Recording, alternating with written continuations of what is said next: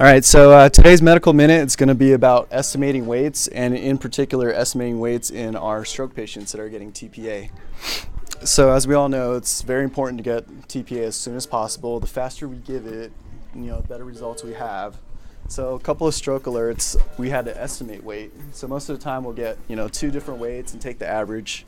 So, the question is, are, are we um, estimating reli- is our estimation reliable? And what are the consequences? So in 2016, this year, there was a study that was released in London. It was a tertiary stroke center, and they studied 242 patients. They divided it into three different groups. So you had the lowest third in weight, the middle um, group in weight, and the highest group in weight. And then they were looking at, you know, if they estimated it right and the NIH stroke scale score. Um, to see if there's any differences after time. So in the study, when the patients came in for stroke, the team estimated the weight, um, and then the next day they dosed the TPA, and then the next day they uh, reweighed the patient, and then they got the difference to see if there's any any changes. So overall, they found out that uh, in estimating the weight, the lightest patients were actually overestimated, and the heaviest patients were underestimated.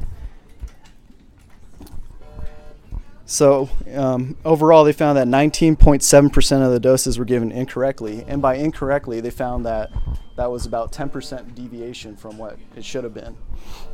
So in terms of NIH score improvement, the study found that those receiving the largest deviation in dose had the least improvement in NIH score. So, you know how they d- separated in three different groups. The medium group actually had the most appropriate doses and they had the most improvement in NIH score. And the group, the heaviest group, actually had the least, despite coming in with the worst symptoms. So, in a separate study in 2004, they took a team of doctors, nurses, and medical students. And in terms of estimating weight within five kilos, they were only 25% correct. So what do we learn out of this? Um, we're not very good at estimating weights. So if possible, use the weigh beds, zero it, remind each other. I'm here to help. And also, if the patient can't talk, maybe you can ask a family member or check the chart from before. Thank you. Thank you very much. Okay, so one, just a couple last